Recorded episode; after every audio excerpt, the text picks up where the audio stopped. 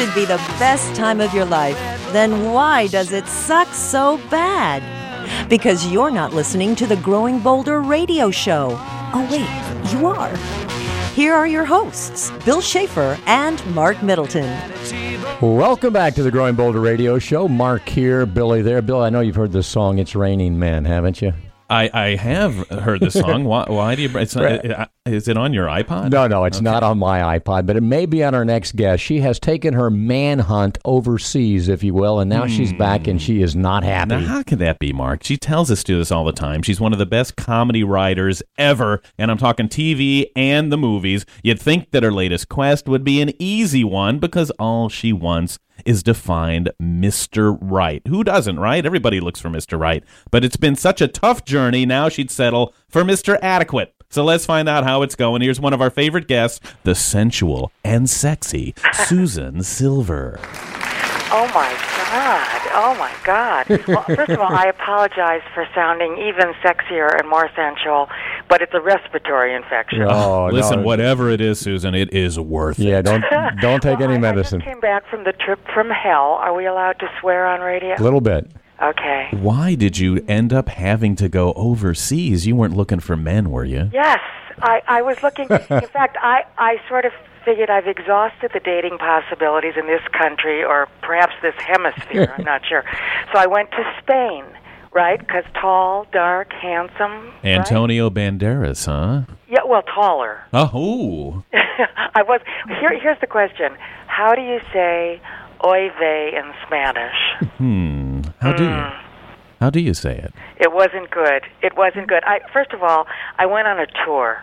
So that was my first mistake. I, I think I'm too old and almost too rich to go on a tour, otherwise known as the forced march on and off the bus. Have you ever done that? oh man, not fun. You got to follow those people around that are holding a sign.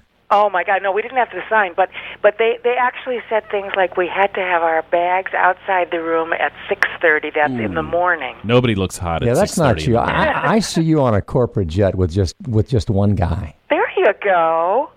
There you go. It, it, it wasn't fun. And first of all, I got the list of all the people. I'm not naming the, the group tour because we're in negotiations now for my refund. We'll see, but they, they could be named la- later. Anyway, I got the list. There were five couples, which is normal, you know.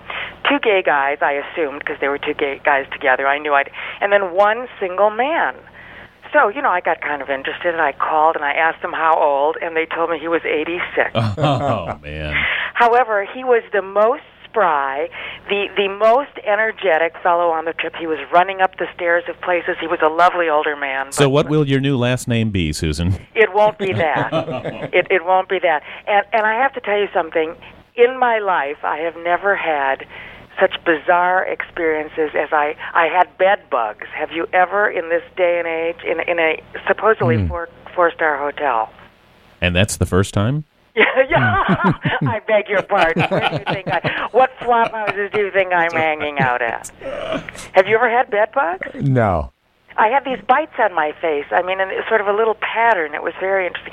Anyway, I assumed everyone was going to look like a Spanish waiter and handsome, and there were no good-looking people in the entire country. I I, I know I'm going to get phone calls about this, but how is that possible? Wow. Is it too early, Susan, uh, to to come up with a moral to this story? I mean, we thought the problem was just American men. Are you ready to say now that it's it's bigger than that? That it is, is simply a problem with the yes, entire but I have gender? To go to Venus or whatever. I it's like it's no, an, I don't know. I, I will tell you one amusing story though. Finally, one night, I did love Barcelona. By the way, have you been to Spain? Yes, I've been to Barcelona. It's wonderful. Barcelona was wonderful, and I left the tour, so I had a good time. And I went uh, to dinner with some people, and there was this stunning couple, blonde, gorgeous girl, and stunning guy, built and gorgeous with a, a little girl. And I said, "Well, now this is the first fabulous looking family I've seen, elegant, right? And the next day, I went down to the beach, and they were at the Ritzy Hotel that was down there, sitting there, and they were from Sweden. So, and they said to me, "We thought you were the only fabulous looking person." I said, "I thought you were the only fabulous looking person." Now, I'm not sure what they had in mind the little girl was sitting there, so I didn't ask. But that that was the extent of fabulous. So you're looking for Mr. Adequate along with Mrs. Adequate as no, well. No, I'm not. I'm not. But at this point, but but really, I I don't. All those gorgeous guys who played tennis on television. Remember during the tennis tournament? Where were they? You know, we talk a lot about them, Susan. Let's turn it around for, for a minute and, and talk about the image that you were projecting because maybe we need to make some adjustments there. Oh my God! I, I know it's got to be difficult to look hot going on and off a bus.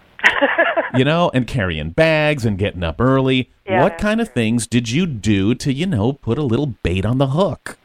Well, I thought my hook was pretty baited. I, mm-hmm. I don't know. I just sort of, you know, got ready as I always do. The days that I got up, some days I slept in. So there's a whole half a tour that I didn't go on. That there's always one couple. You know, the guy took photographs, millions. I'm waiting for that photograph to come to show me the trip that I didn't go on. I I don't know. I mean, I just don't know what was wrong and I'm willing to, you know, give Spain another try, but as you said, only on a jet at Marbella for a week and then Barcelona at hmm. this very posh hotel. I did, however, I, I want you to know that I'm not just this wimpy, you know, spoiled little princess. I went to the beach and I actually got a, a massage on the beach from a total stranger. Wasn't that gutty? Wow. no, I'm not kidding. These these sort of you can buy a chair for five euros, and I was sitting there with my clothes on, and these Filipino gals came by with charts of the body. And then they show you where on the chart they would give you a massage. So I picked the upper back. I thought that was good. So there's a And for- language barrier that, that Yeah. pictures help out with, right? It's the and then I, I lay down on my stomach, and all of a sudden she pulled my top over my head and undid my bra. Wow. There I was, face down in Barcelona, couldn't scream for help. It was an excellent massage. She didn't have a picture of that, though, did she?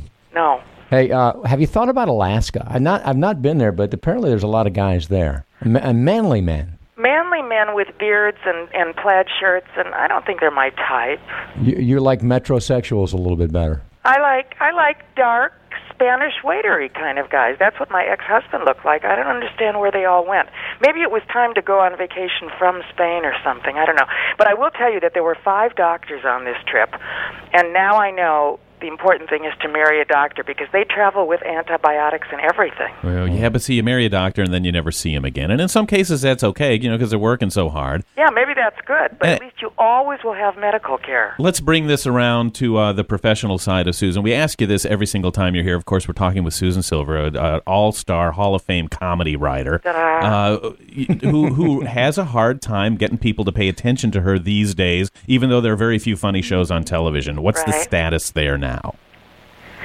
Well, here's the the semi news. I mean, the TV version of uh, The Search for Mr. Adequate has interest from a very fabulous female star whom I cannot name, but she it, it's sort of second in line to another thing. And I'm, I'm is it okay to like wish that something else doesn't happen? Yeah, go ahead. Okay, I'm wishing that this other thing doesn't happen because it would be perfect. But look, I was in the business for 18 years, and there's something called development hell, where again I'm swearing, where you just you know constantly get promised and it never happens. So I'm not even going to think about it. But if it happens, it'll be great. Well, we're rooting for you, Susan. All of our listeners are as well because you're one of the most fabulous guests we've ever had on this show. And you keep looking because Mr. Adequate is out there someplace. Mr. More Than. Adequate now. We've upped the thing. I don't blame you. The one and only Susan Silver. Thanks so much. Coming up next, folks, one of the leading voices on positive aging anywhere. You want to learn how to live with power, style, and vitality? Stick around. The Growing Bolder Radio Show will be right back.